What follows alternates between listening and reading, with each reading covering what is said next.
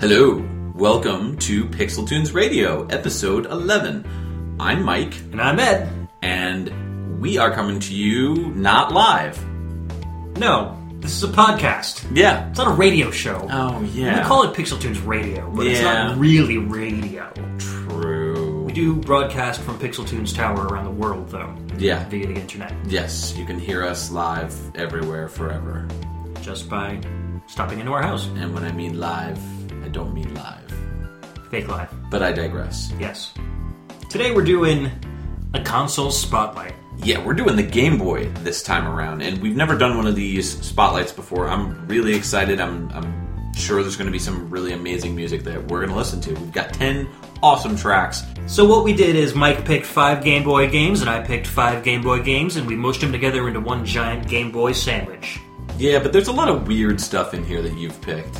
I gotta I- say. Yeah, you know what? I've decided I'm going to be the obscure You're gonna be the song weird guy. dude. You're the weird dude. Mike's gonna be the common game guy, and Yeah. I'm gonna be the game guy that plays songs that you're like, where the heck did this dude pick these musics from? I'm gonna be the hey, you ever guys play a uh, But you've never heard of Mega Man before. Yeah, yeah, yeah, exactly. I'll be like, here's a German game starring hippopotami. yeah, yeah. so, yeah, let's talk a little bit about the Game Boy first. So, the Game Boy was introduced in 1989. yeah, and so it's actually coming up on its what 25th anniversary. July soon? 31st will be its 25th birthday. Man, that makes me feel old. Oh, I remember when it came out. So Yeah, yeah, me too. Yeah. What did what did you have with the Game Boy when you first got it? All right, so I actually have a really funny Game Boy story. So when the Game Boy came out, I was like, whatever. It wasn't until the Game Boy Play It Loud series came out, which were like transparent or you know special colors, Yeah. and they advertised them in Nintendo Power, and that's what hooked me. They had like ketchup, which was red. They had relish, which was green, which is the one I really wanted because green's my favorite color. And then they had you know yellow, mustard, all that stuff. And so it's it's weird. Like I don't know what was going through my head, but my grandmother, I think I like conned her into getting me the Game Boy. I don't know how I did that, You but I was I was totally a, a big jerk. But I realized as soon as I bought it, I didn't even open it. I felt terrible about it, Hmm. and I was like bawling my eyes out. And finally, I was just like, "No, I feel bad. I want to return it." So I was like nine or something, and I was like, "Just return it." So my grandmother returned it. So it wasn't until the Game Boy Color came out that I actually legit got a Game Boy. And so I got the Game Boy, the purple one, the original like purple one Yep. that came out. I got Zelda Link's Awakening DX. So that was my first experience with the Game Boy and you know, I think I pretty much just stuck with Game Boy Color games at first until I kind of went back years later and was like, oh my god, there's a whole nother library here, which I knew about, like Metroid 2 and all that type of stuff. Went back and got those games, and you know, I I actually prefer original Game Boy games to Game Boy Color games. I think there's I think the Game Boy itself has a better library than the Game Boy Color did. Yeah, I agree with you there. Yeah. Definitely. My story's much more generic. I mean, when the Game Boy came out, I believe it it probably was I think it was like a graduation present or like a end of school year kind of present. Um, you know, we got the first run standard white and gray and red Game Boy with Tetris and I think Mario Land. And my brother and I would fight over it and mm-hmm. play it in the car. And we didn't, we never really got too many games for it. It was more of a, if we were on a long trip kind of thing, we would just Yeah. kind of bust it out and play it. Yeah, I don't think I ever had a Game Boy Color. I got a Super Game Boy for the Super Nintendo. So I never really played too many Game Boy Color games.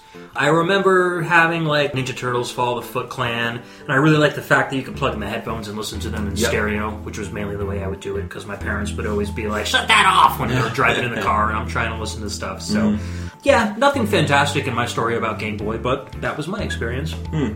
Yeah, the biggest problem that I always had with the Game Boy was the monochromatic screen because you really can't see anything on that screen. Right. And when the Game Boy Advance came out, I was like, all right, this is going to be awesome. And they didn't backlight it. Yeah. so I'm sitting there playing Castlevania Circle of the Moon, which was a launch title, and I'm just like moving the screen, trying to like go in, you know, direct sunlight while I'm sitting as a Toys R Us employee, just like, It's rough. gotta beat this game. I gotta beat it. But yeah, so when the Game Boy Advance SP, of course, came out, I mean, those are all those are all counted in the Game Boy line, and you know, I think the Game Boy has sold like what is it, like 191 million copies of 118. 118, yeah, something like that. That's that's not including Game Boy Advance. That's Yeah. just Game Boy, Game Boy. oh, that's just Pocket, Game Boy and Game Boy Pocket, right? Game right. Boy Light, and Game Boy Color. Yeah, no, that's but still, those are insane numbers. It's pretty crazy. I actually collect Game Boy Pockets now. I don't know why. I have no idea. I don't have a Game Boy anymore. I have a Game Boy Advance. Well, you're not a handheld guy, really. Nah, yeah, yeah, I've talked Yeah. about that on the last Yeah. episode. yeah. So yeah. Yeah, I I really like portable games. Pretty much, it was always one of those like I'm going to take this on the go sort of thing. like I'm just waiting for the day when it's. Well, I mean, you can do it with the Vita nowadays, but I'm waiting for the day when you have a Nintendo handheld where you're like you're playing on the handheld or you're playing on the system on like the Wii U two or whatever, and then you know you have your Nintendo three Double DS or something. Dope. Yeah, the 4DS. yeah, the 40s, I don't know. and uh, you'll be able to take it on the go, just take the game that you were playing on the Wii U 2 or whatever and take that on the go. That, that would be awesome. It would be nice eventually to include Yeah. that kind of functionality. yeah. But for now, we're stuck with playing either on the toilet or on your couch. Wow. Oh, well. So we're going to get into the music now. Oh, yeah. We Yeah. got to do that whole music thing. We do music on this podcast once in a while. Spoilers.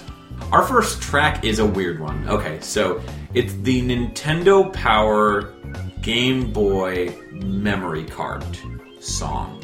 Bet you've all heard this one before. Yeah, oh man, this is a classic. This is obviously Ed's pick.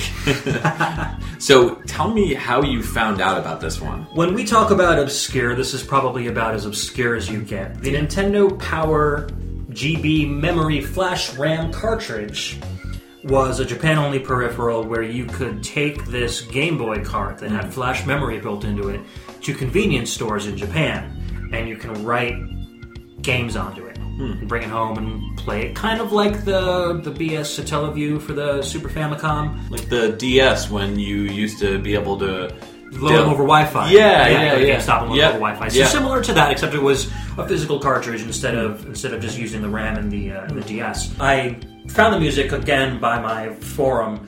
I don't remember who it was that that clued me into it, but they just linked me to a YouTube video of Yeah. the, the menu to this cartridge where you would select which game you wanted to play, Mm-hmm. and it's just it's this groovy, catchy, kind of really neat piece of music. This and is it's very really, happy. It gets stuck in your head very Yeah. easily. Like even after you played it, after you know we were we were talking before the show, I just kept whistling it over and over again Yeah. because it doesn't get out of my head. Yeah, now this is definitely a very obscure track, and the weird thing is it says Nintendo Power. Now I don't think Nintendo Power came out in Japan. Right. So they just used that name. They used the name, That was the branding they used for these these flash writers that were in convenience stores. Uh, as far as who composed this song, No idea. there's no credit. There's Yeah. no credit in the game. Nope. But if you guys know who the composer is and you'd like to give us a shout out, let us know. Please let us know. Yeah. Very interested. give us a heads up and uh, we'll be able to i guess officially tag somebody on this because it's a mystery to us Yep. but make sure that this song is not a mystery to you here is again nintendo power game boy memory card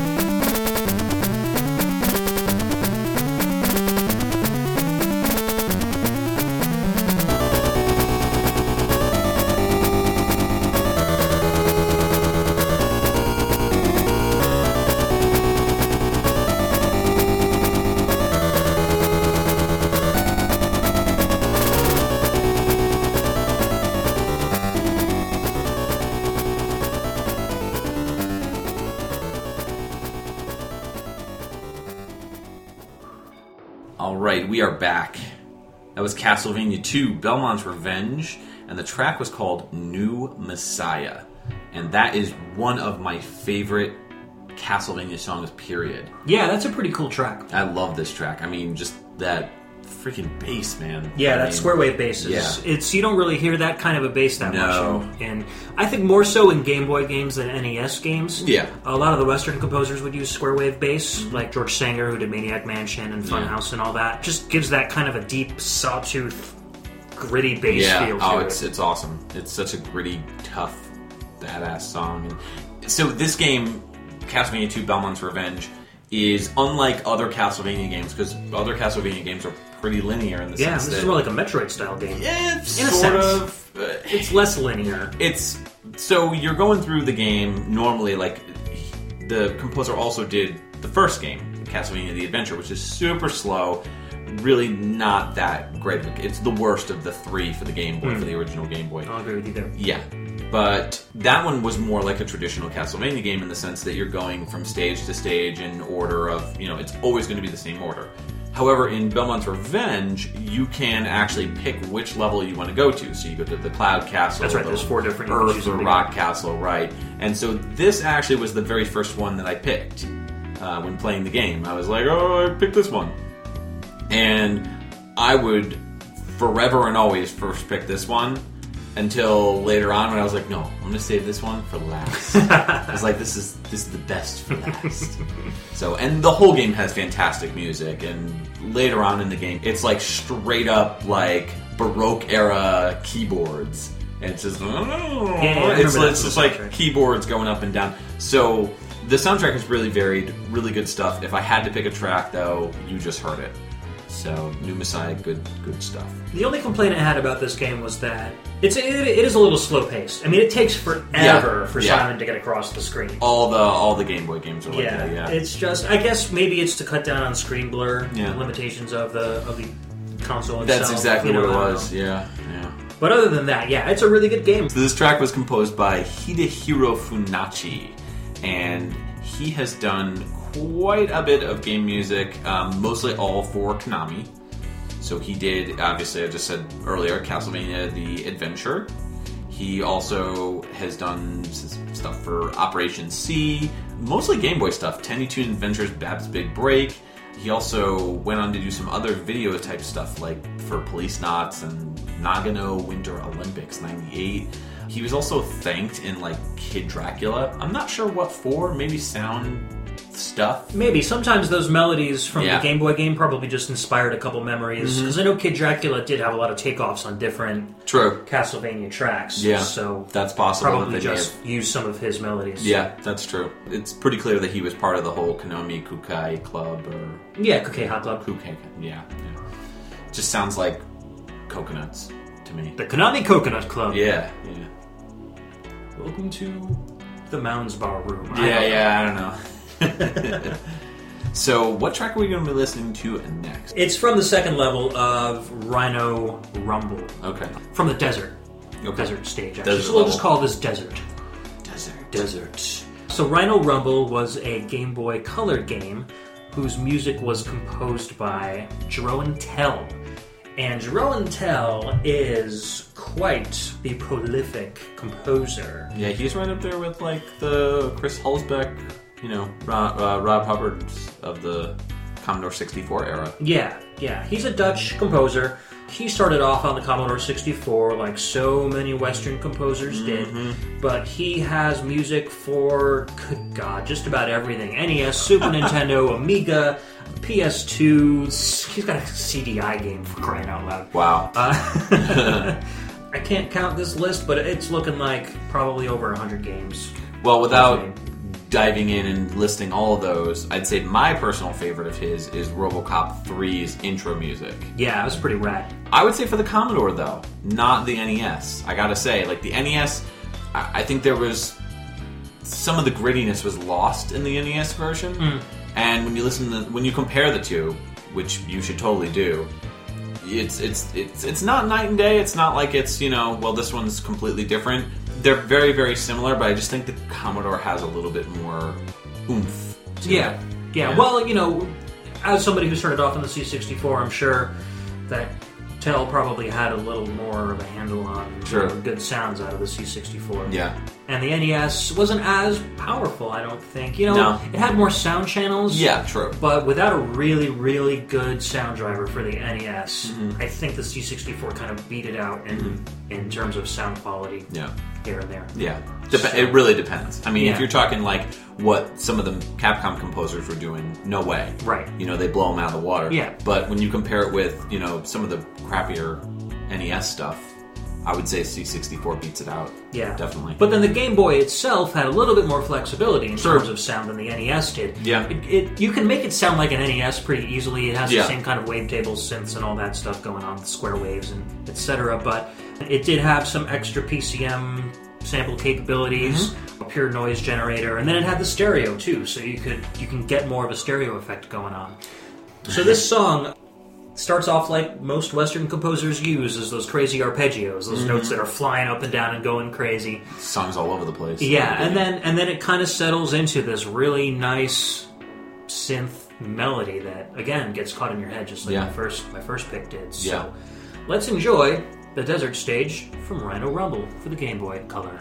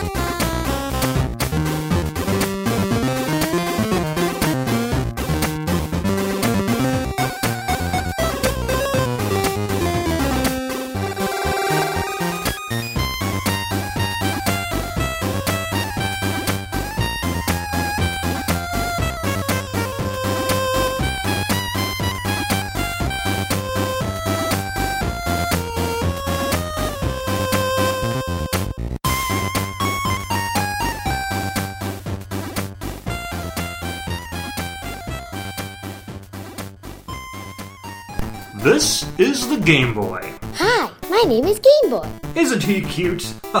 he plays all sorts of great games. Would you like to play a game with me? We can play Super Mario Land or Pokemon or Alfred Chicken. Oh, maybe later, little one. Okay, la la la la la. Isn't he adorable, folks? Well, I know you. You don't want adorable. You want a system that can kick ass and rock out and fart and do manly stuff. Well, we've got just the thing for you. Introducing Game Bro. Yo ho ho! Where are the game ladies at? This ain't your grandma's Tetris machine. You've grown up with the Game Boy, and now the Game Boy has grown up with you. This baby runs on pure testosterone and beer. It comes with a razor so you can shave its back. It requires deodorant every morning.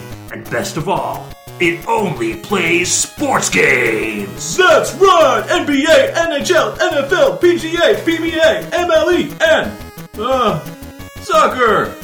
Yeah! You won't see any Pikachus running this manly physique! Now let's go watch some cheerleader cutscenes! The Game Bro 69 bits of hard hitting, alcohol swilling, stubble growing fun! Pre order now at GameFlop, Best Buy, or Shamazon.com. Not legal for sale where you live. Uh, yeah, that's the stuff. All right, thanks for joining us back here at Pixel Tunes Radio. That song was from Shantae.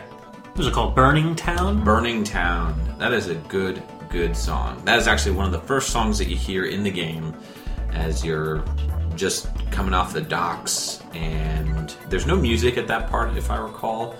You're just kind of entering into this literally burning town. Yeah. Yeah. The part where the cannonballs are flying Yep. at your face and all that stuff. Yeah. So it's a really good track by a really good composer. This is by Jake Kaufman, who used to go as Vert. I guess he still sort of goes as Vert for like his chiptune stuff. Yeah. But for his actual like video game soundtracks, he goes by Jake Kaufman. Right, so we originally played a track by him from Double Dragon Neon called Right. Mango Tango in our Beat 'em Ups episode, which was episode two. He's done a lot, a lot, a lot of stuff. um, first entered into the game market, I guess you could say, as a composer, uh, doing Qbert, the Game Boy Color port of Qbert. Did a lot of portable games. Shantae was probably one of his most recognizable titles, and that was kind of what got him, at least in my opinion, well known. Yeah. Um, but he'd been doing remixes for years. I mean, I remember listening to stuff on uh, what was that website, VG Mix or VG? OC Remix. Yeah. Overclocked Remix. Well, Overclock Remix, but he also there was another website called like VG Metal or VG Mix or something. I can't remember the name of it. Oh, okay. But it was mostly metal music, actually, like chiptune metal stuff. Hmm. He has done mostly portable work, but he has also done non-portable work. So we'll kind of run through a little bit of some of the more well-known games he's done. He's done a lot of, I guess you could say, games that have like licenses, like license titles. Berenstein Bears and, and the Spooky Old Tree, Spy Hunter, Super Sprint, Rugrats, I Gotta Go Party. It's funny how a lot of these Western composers really start off and end up doing like a lot of the licensed Yeah, titles. Like even Tim Follin, and, mm-hmm. and you know, you always see them on licensed titles. true. I wonder why that is. I mean, most most Western development houses end up doing licensed titles, and I think they kind Yeah. of use that to get money in order to do their their original projects. I think it's also partly due to like wanting to, you know, actually get a job. Yeah, and those games know, do sell regardless. Yeah, exactly. quality, And and being able to get your name out there and be like, hey, I did the soundtrack for Who Wants to Be a Millionaire for Game Boy Color, hire me. Right, You know what I mean? right. Like, it shows that you're okay with working on licensed titles like Atlantis, which he also did. He also did Carnage Rally, best cover ever. best cover art ever. Good God. And so Shantae wasn't licensed though, was it? No, well, Shantae was an original creation by WayForward Technologies, who he's kind of like, I guess, in bed with them, Yeah. but in all the right ways. I mean, the, is, he's pretty much he's doing he's doing In bed in all the right ways. Jake Kaufman's gonna listen to this and be like, this guy. but he's done tons and tons of work for them and pretty much all their buddies too, because they all pretty much hang out together. I, I would imagine. You know, they all Go out for a support. pint after work. Yeah, yeah, yeah. So they all pretty much support each other's projects. So he's done the Mighty series, like Mighty Milky Way, Mighty Switch Force, and Mighty Switch Force 2, which are incredible soundtracks. The especially the Mighty Switch Force. Yeah. Oh, yeah. I used Those are um, Mighty fantastic. Switch Force as an intro for one of our podcasts. Yep. podcasts. Yep. And so it's no secret that he's one of my favorite composers. Did he do the Mighty Mouse series? No, he did not. How about Mighty Max? No. Come on now. I know. Ah, Man, such a jerk. Jeez. I'm sorry. I'm so sorry. he did the Adventure Time soundtracks for Adventure Time, Hey Ice King, Why'd You Steal Our Garbage, and Explore the Dungeon because I don't know. Because I don't know. That's uh, that's a great name. Yes, for a- one of my favorites. Yeah, yeah. He then came back and did Shantae Risky's Revenge, and he also worked on Shantae and the Pirate's Curse, which is coming out later this year. Shantae Half Genie Hero, which is the big game that's coming out, the one that had the Kickstarter. Mm-hmm. Um, so I'm really excited about that one. I actually donated money to that one. I'm pretty psyched. And another game I donated money to, Shovel Knight, which is coming out later this month in June. So he has done some amazing soundtracks. And if you go to virt.bandcamp.com, Yeah. you can purchase and listen to a lot of his stuff, Yeah. including from Shantae Risky's Revenge Yep. and a lot of the other games he's done. And the original Shantae. Yeah, and Mighty Switch Force and Double Dragon Neon are both on there too. So That is true. you've enjoyed those songs that we've played, Download them. get your butt on over there. Yeah. Grab some Jake Kaufman music. So our next song is actually Ge Geheimnis, das Geheimnis der Happy Hippo Insel. which is German for The Secret of Happy Hippo Island. Where do you pull this stuff out of? My butt. Your butt and Europe. this track was composed by Stello Doussis. Deuces, Deuces, Dausis. I am I not know. familiar. Yeah, but uh, so when does this track play? This track plays during the Game. first, second stage. Yeah, second stage. It plays during the second stage. Okay. It's a it's a little kids game, Mm-hmm. but Stello started off doing like chiptune cracktros and intros. Okay. For the C64. Oh, It was cool. like you know a group of hackers basically Yeah. Mm-hmm. would crack games and stuff. He was uh, a scene music writer for the most part at the Hmm. beginning. And then his music started getting noticed by game developers, so you know he ended up getting hired out to do lots of Game Boy Color games and some games that never came out in the U.S. Hmm. So this was, I think, a game that was only released in Germany, if I'm not mistaken. Oh, with a title like that, I would imagine Yeah, so. yeah, there was no American version, or I think even UK version of this game. This is a very happy song, much like the Nintendo Power track that we played earlier. Yeah, well, I mean, the game is for kids. Yeah. You're this little blue, happy hippo. You walk around on your hind legs, and you have a water meter, and you collect little water bottles. Mm-hmm. And if there's fire in front of you, you can press the B button, and you spit water out, and you basically douse the fire. Yeah. Move on. So you're essentially a glorified animal firefighter. More or less, I Yeah. guess. Uh. Yeah, I mean, not much to say about the game, but the music, Pretty good. pretty rad. Yeah, I'm, I'm digging it. Well, let's take a listen.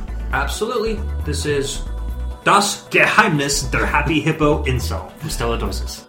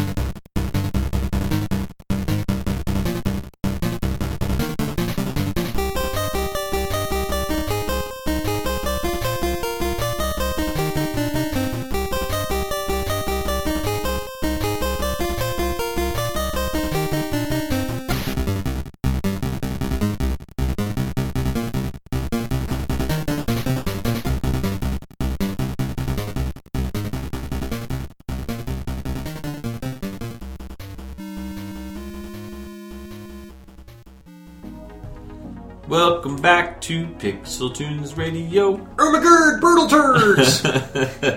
yes, that was Battletoads. Birtle Turds! Birtletoads.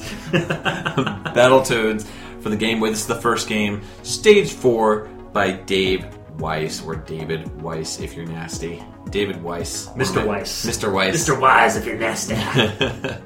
He has done some amazing music. I mean, we've played him on the show before, obviously. Probably, I, I was just talking about Wizards and Warriors 2, Iron Sword. Yeah. You know, all the uh, Wizards and Warriors games, Donkey Kong Country 1 and 2. Yeah. Battletoads and Donkey Kong, I think, are the two that he's Yeah. most well known for. But Yeah. then he also ported the Marble Madness soundtrack Yep. for the NES. He did uh, Captain Skyhawk on the NES. A lot of games. A lot of lot of licensed games, too. Yeah.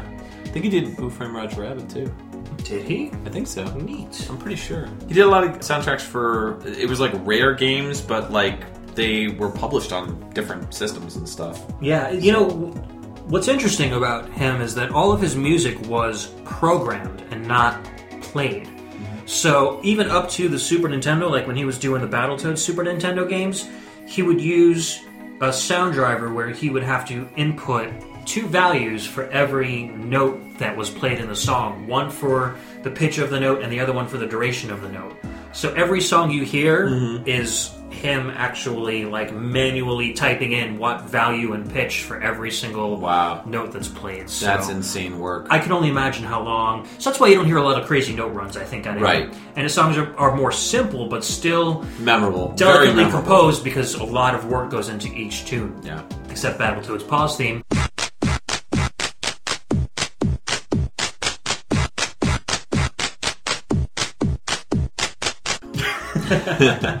So yeah, he's done a lot of different stuff. Um, one of my favorite soundtracks by him is Snake Rattle and Roll from Nintendo. I mean, that's just feel good. Oh yeah, cool Fifties and you know sixties like doo wop type, you know Elvis stuff. It's really good stuff. Yeah, you know, he kind of got out of the scene for a little bit, but then most recently did Donkey Kong Country Tropical Freeze on the Wii U. Yeah, I, brand new game. I think the whole thing about about with Rare, like everything that went down with Rare, kind of probably soured him a little bit. I would imagine. Yeah, I heard that that changeover wasn't the best for, No. for all the employees there. Yeah, yeah, it's a shame. I mean, I wish that they would have just stayed with Nintendo, but you know, it, that's I guess the road not traveled. Yeah, Sad face. you learn from your mistakes, I guess. But you know they're doing a good job with with Donkey Kong Country now. Yeah. So yeah, I guess you don't need to be rare to be able to do Donkey Kong. Very true. Very true. It Yeah. sounds really gross. Yeah. take it the wrong way You don't need to be rare to be Donkey Kong. to, to do Donkey Kong. To do Donkey Kong. Yeah, that's true. Anybody can do Donkey Kong. Be well done and do Donkey Kong. As long as you're doing the DK rap while you do Donkey Kong. oh, don't even remind me. That is a song you will never hear from me on this podcast. that is a song you will always hear from me on this podcast. good lord. So what's our next track? Turok Rage Wars. So this song is freaking awesome. Actually, all the music in this game is really good. This is like straight up European techno. Yeah, On a Game Boy. yeah. Game Boy Color. Yeah. Good, good stuff. Same thing. Yeah, you know. No. You know. This is this is the thing. I, I consider Game Boy and Game Boy Color to be one system. Really? Yeah. When I was like, dude, let's do a Game Boy podcast, you were like, are we going to do Game Boy Color too? I just kind of looked at you cross-eyed because I was like, of course, it's one system. Why wouldn't you do Game Boy Color games? I mean, because for the most part, the sound hardware is the same. You really, if you didn't know which game came from Game Boy Color or Game Boy, but by listening to it, I don't think you could really tell.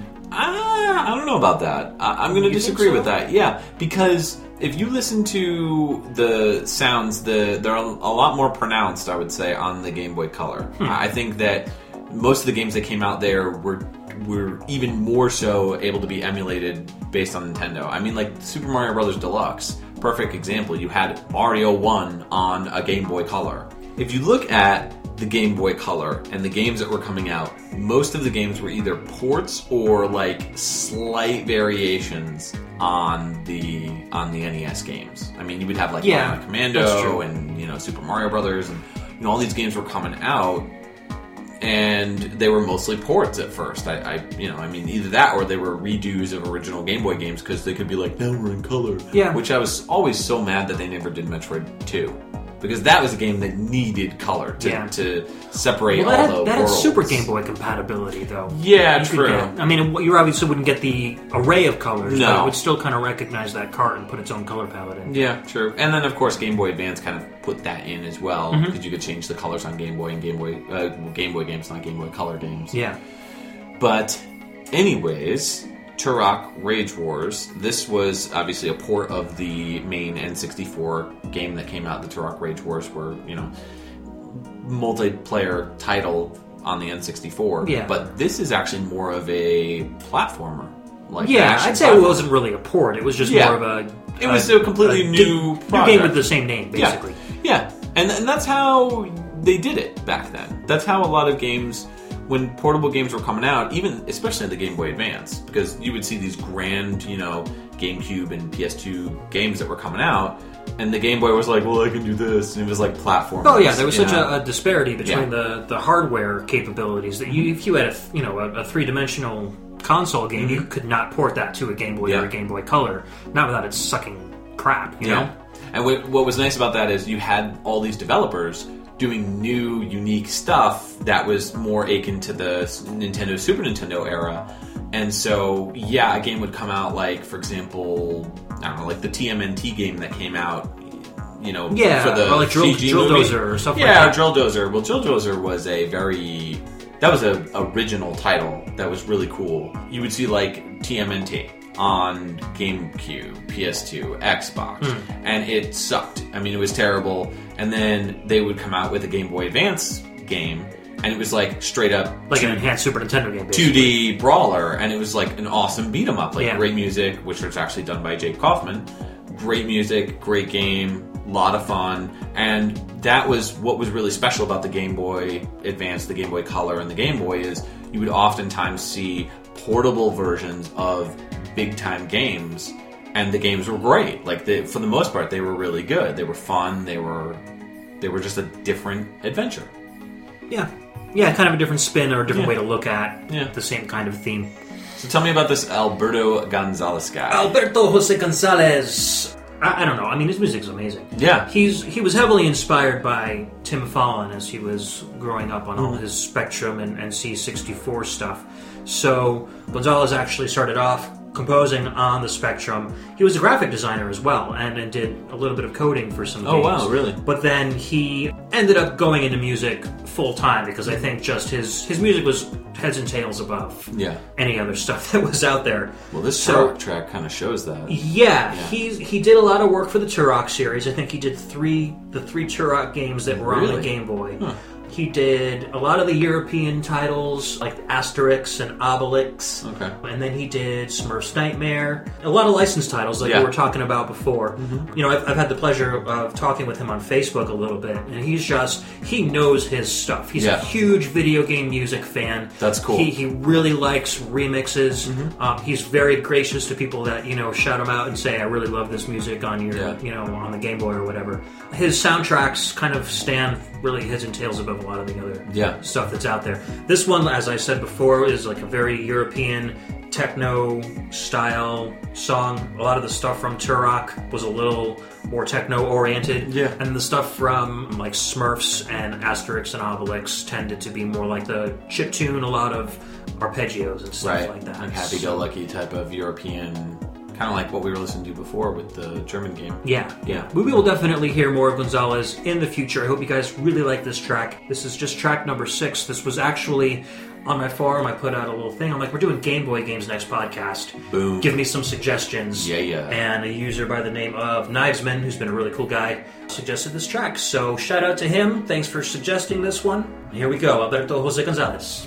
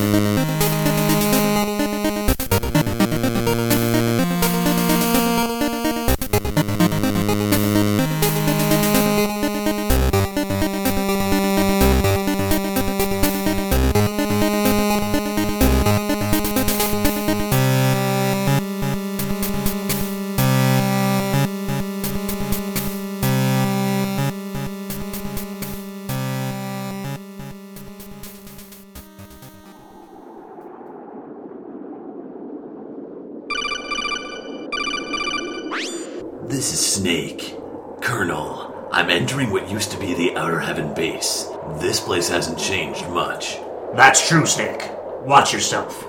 We'll be supporting you through Codec. There he goes again. That stealthy super soldier, the one and only Solid Snake. Are you tired of this guy entering into places he doesn't belong? Uh, yeah. I can imagine as a guard for your base, it must be pretty frustrating. Tell me about it. This guy could come out of nowhere. And as a lowly guard, I don't really want to get involved. Just let me walk the base so I can help pay for my half of my child support. That's entirely too much information. Anyways, what if I told you that there was a way to get away with taking him down without confrontation? Oh, you mean like a bear trap or something? No. That's just awful. You need Stealth Stopper. Stealth Stopper? What does it do? Stealth Stopper is a revolutionary way to stop pesky intruders from sneaking into your enemy bases. First, you'll need to attach Stealth Stopper to any household product a coffee mug, lint brush, or AK 47 and listen as your target is caught. Well, okay. Well, how does it work? Using a built in nanotechnology enhanced paper thin speaker and recorder, Stealth Stopper allows you to pre record yourself pretending to be a tourist by pressing the power button right underneath this plastic sheath. As soon as your target interacts with it, Stealth Stopper allows your target to be caught red handed. Oh, but why a tourist? Who cares? Let's watch. I'm close to Metal Gear. I can feel it. Hey, what's with this random teddy bear? Oh my god, is that Solid Snake? Honey, get a picture with him. I never thought I'd meet anybody famous while vacationing, but, but just look at me now, Mom. No, I'm attracting unwarranted attention. Damn you, Stealth Stopper. Snake! Come in! Snake! Snake! Oh, the hell with this. I'm going for a burger. Stealth Stopper! Now available nowhere. Welcome back. That was Infiltration 2 from Metal Gear Solid for the Game Boy Color. Its technical term, Metal Gear Ghost Babel. Now, Ghost Babel was a Japanese version. It was Metal Gear Solid in the US. It was Metal Gear Solid in the US, but I think most fans just call it Ghost Babel. I don't know why, but I don't know. Well, you can Ghost Babel. You can Ghost Babel your, your mom. Gross. You mean, hey, Hey there. hey there. Ricky.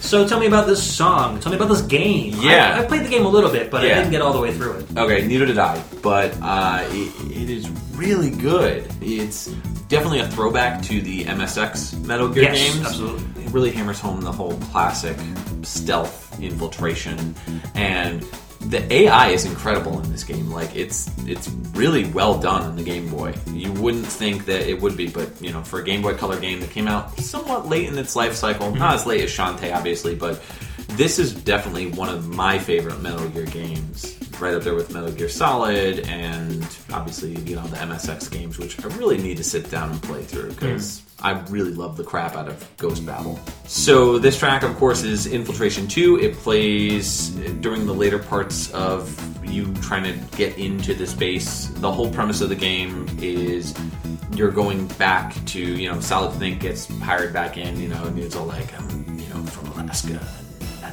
And I live in Alaska now. I thought I was out, but they pulled me back in. Yeah, That kinda basically that whole thing, you know. Yeah, so let's talk a little bit about the composers because actually the composers are pretty famous for doing other Metal Gear games. So the first composer is Norihiko Hibino, and he had done the work for Metal Gear Solid 4 for the cinematics, uh, Metal Gear Solid 2 for all the in-game music, Metal Gear Solid for the Twin Snakes, Twin Snakes for the cutscenes, Metal Gear Solid 3, Metal Gear Solid Portable Ops. I mean, he's done pretty much mostly Metal Gear games. Yeah.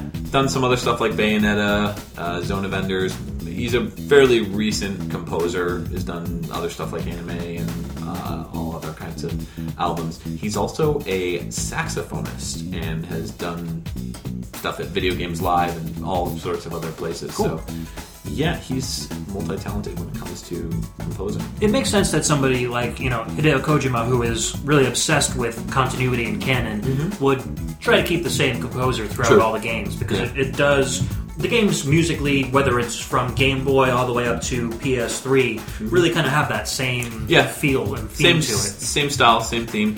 So the second composer was Kazuki Muraoka, and he also did Metal Gear for the NES.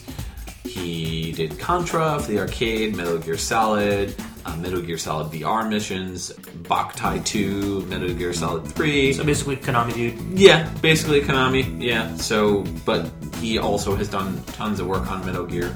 So these two kind of, I guess, pair up in most cases for Metal Gear games. And so this song is just laid back. I know you said you weren't really feeling the song that much. This wasn't really your jam. I don't know. I like stealth songs, infiltration type songs like this. Um, one thing I will say about the Metal Gear games is they have very sneaking melodies. Oh yeah, it's you know, espionage based. yeah. So. Oh, it's awesome. And I'm not a big fan of that kind of game. Right, I okay. played the first Metal Gear Solid, Right. but I really didn't continue with the series because really? I don't. As a gamer, Mm-hmm. I don't feel like I have the patience to wait for a guy to walk by me and turn around Yeah. and sneak up to him and be like, "Holy crap, he found me!" Yeah. And then drag his body somewhere. It just it feels like work to me, and, and it doesn't feel like fun to me. And Uh-huh. I, people enjoy that, and that's Yeah. totally fine. I can respect but- that though. um, so like in this in this particular piece of music, because I don't really play that style game that much, as an individual piece of music, I think it feels slow and plodding. Yeah. But of course, in the in the, the breadth of where it is in the game and what you're doing in the game, Yeah. of course the music is going to be apropos. Yeah, I agree with you there. I think you really need to at least have the game in your head when you're listening to this mm-hmm. song, so you can know where it's coming from and know the whole theory behind it. And that's kind of with the Metal Gear games too. I mean, Hideo Kojima makes games that are basically like practically movies Right. in most cases. Yep. I really wish they would return to this type of style though, with the top-down traditional Metal Gear game, even if it was like a like, like a downloadable, Like a title. WiiWare game or Yeah, maybe- yeah, that'd be really cool. And you know, it's a shame because now obviously his games are more movies than games, especially with this latest Metal Gear that came out. I mean, a lot of people were complaining that there was like 20 minutes of gameplay footage. Yeah, yeah, and I think a lot of effort goes into this kind of game. I don't know if they believe that the amount of effort would be worth the sales, and then there's also fitting it into canon because Kojima, after Metal Gear Snake's Revenge, Yeah. he was like, I'm never gonna allow a game like that that Yeah. doesn't fit into the Metal Gear Solid storyline. yeah, So I get there's a lot of planning that is going to go into a game like that if they decide to do kind of an offshoot Mm-hmm. style thing. and they have done like a Metal Gear Acid series, which was really cool. Yeah, but none of Um, them sold very well, and that's yeah, the problem. So that I, is I the just problem. think that the risk isn't isn't really yeah. worth it for them if they're going to be spending millions upon millions of dollars doing a AAA title. You know, Actually, there was a recent announcement that uh, Konami gave their blessing to a a I guess remake of, the the, MSX. original MSX Yep, game, which is awesome. really cool. I'm, I'm excited to play that. I hope they release it for like actual download on like game consoles. You know what I mean? Something that will. you know- yeah.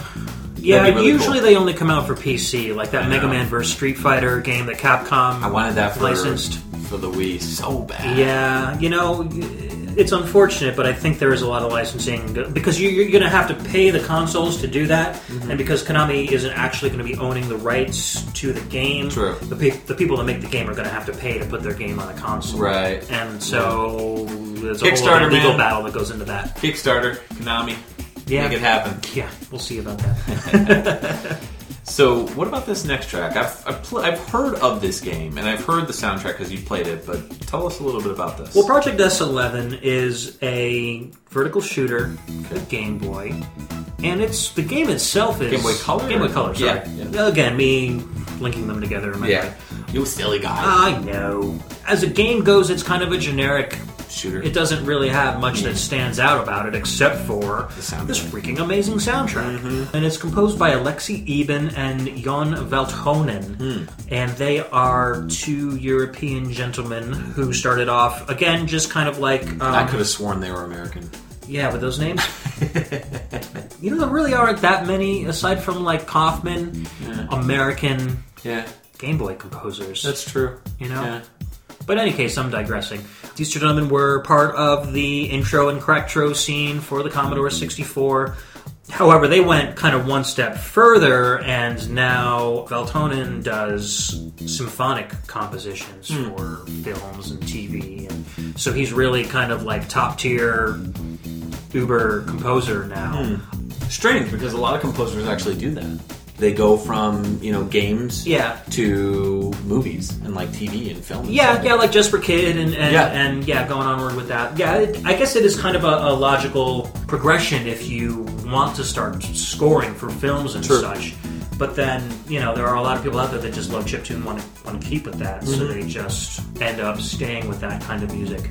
And then Aleksi Eeben is the same kind of deal, except he's more, I think, stays more towards the pop and chiptune Mm-hmm. side of things. The soundtrack blows me away. I think it's probably one of the most impressive Game Boy soundtracks Yeah. I've heard. It kind of reminds me of Summer Carnival '92, Yeah, Recca, Recca. a bit in its in the genre of music, where it's Right. just kind of straight up European techno. Mm-hmm. But they do a lot of really cool things with the Game Boy that I've never heard before, with Mm. different you know layers of sound and just some samples that are just kind of out of this world. Yeah. So I'm gonna let the music speak for itself.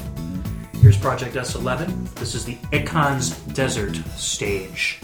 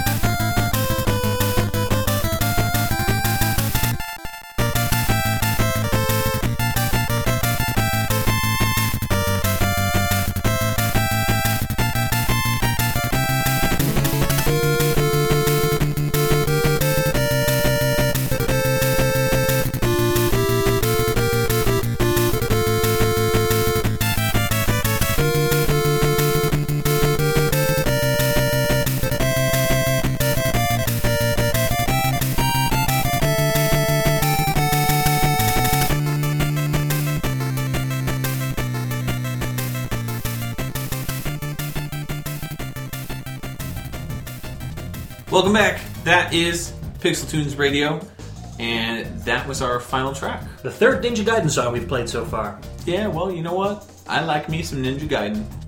Gaiden, whatever. Yeah, I'm just gonna call it Ninja Gaiden or Ninja Gaiden. it's Gaiden. I know it's Don't you remember The Wizard? The movie The Wizard? When everybody simultaneously learned how to pronounce Ninja Gaiden? Ninja Gaiden? so that was Ninja Gaiden. Because it was Ninja Gaiden Yeah. until that movie came out. Eh. and at the end of the movie, That's true. like, Gaiden. Oh. Now it sounds weird to me. You know. and there were all those games that came out like that had the word Gaiden in it or oh, Gaiden in This it. means Wanderer. Yeah, yeah, like Resident Evil Gaiden. Yeah. and yeah. Well, it's it's a lot of it is like side story. I've also Or side story, Yeah, yeah. like side story. So that track was obviously from Ninja Gaiden Shadow, and that was composed by Hiroki Iwatsuki. He's done tons of stuff for Natsume. And Because this was originally a Natsume game, right? Yep, yep. Yeah, originally this game was a Shadow of the Ninja, but Tecmo got their hands on it, and I guess, I don't know, worked out a deal with them to be like, hey, it's gonna sell if it's got the Ninja Gaiden name on it. And they were like, okay. Can we buy this game from you Yeah, guys? basically. But the game was pretty much wrapped up or in the processes of being finished. Yeah, so a lot of the soundtrack ended up being pulled from Ninja Yeah. Gaiden, Ninja Gaiden 2, Yeah. with some original pieces from From the Shadow of the Ninja. This track was the credits track, and this is one of the few tracks that's original. Some of the other ones are, you know, like the intro is right from Ninja Gaiden 2. Yeah. Um, just in a crappier rendition, I guess That- you could say. That intro cracks me up, man. Yeah. It's like, here's a new villain. And it's so, like, it so breaks the fourth wall, Yeah. because at the end, in parentheses, it's like, Jack hasn't woken up yet. yeah, yeah, yeah, yeah. Yeah, this was. Uh, By the way, this is where it appears in the storyline, you know? yeah, this was definitely a uh, side story to Ninja Gaiden, as we said. yeah, and it does feel a little bit slapped together, I think, Yeah. just because of the whole borrowing the game Shadow of from the Ninja. Natsume. Yeah. And I mean, some of the tracks you could really tell that they were composed by Hiroki Iwa- Iwatsuki, whereas the other tracks are very Ninja Gaiden Tecmo-y. Yeah. So there's just this clash of companies that just it just sounds weird, but I love it. It's a great soundtrack. Iwatsuki has done tons of soundtracks: Ninja Warriors, Pocky and Rocky One and Two, Mighty Morphin Power Rangers Fighting Edition, uh, Mighty Morphin Power Rangers. He did sound effects for for the original game. He also did uh, Power Rangers movie. Um, Gundam Wing, which is a really good soundtrack. I love the title of this one Ghost Sweeper Mikami, Joreishi Hot Nice Body. Uh, And then Wild Guns, which is a pretty pretty sought after game nowadays. Nice Body. Nice body. Nice body. This is my nice body. I'm gonna sweep the ghost off that Excuse nice me, body. do you see my nice body? that game is a Japan exclusive action game, actually, and it's uh, developed by Natsume. Yeah, but most recently he did a Half Minute Hero and the second Half Minute Hero. He had tracks in both of those. Yeah. So You'll see him pair with Kinuyo Yamashita pretty often. He does a lot of work with her. Good stuff. talked about a lot of this. You cannot, podcasts. yeah, yeah. But you know what? You gotta keep it fresh, man. It's true. It's what we're here for doing on the street.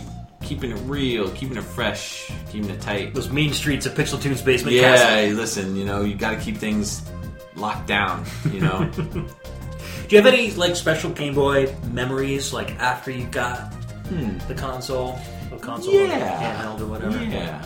I remember being obsessed with any of the Castlevania games. And I would get super excited buying any handheld for Castlevania. In fact, I bought a PSP years later, like years after the system came out, specifically because they came out with a port of Rondo of Blood, which was like an enhanced port. Oh yeah. and I, you know, I'd never gotten my hands on the game until the Wii version for the actual, you know, when they came out with it on the Virtual Console.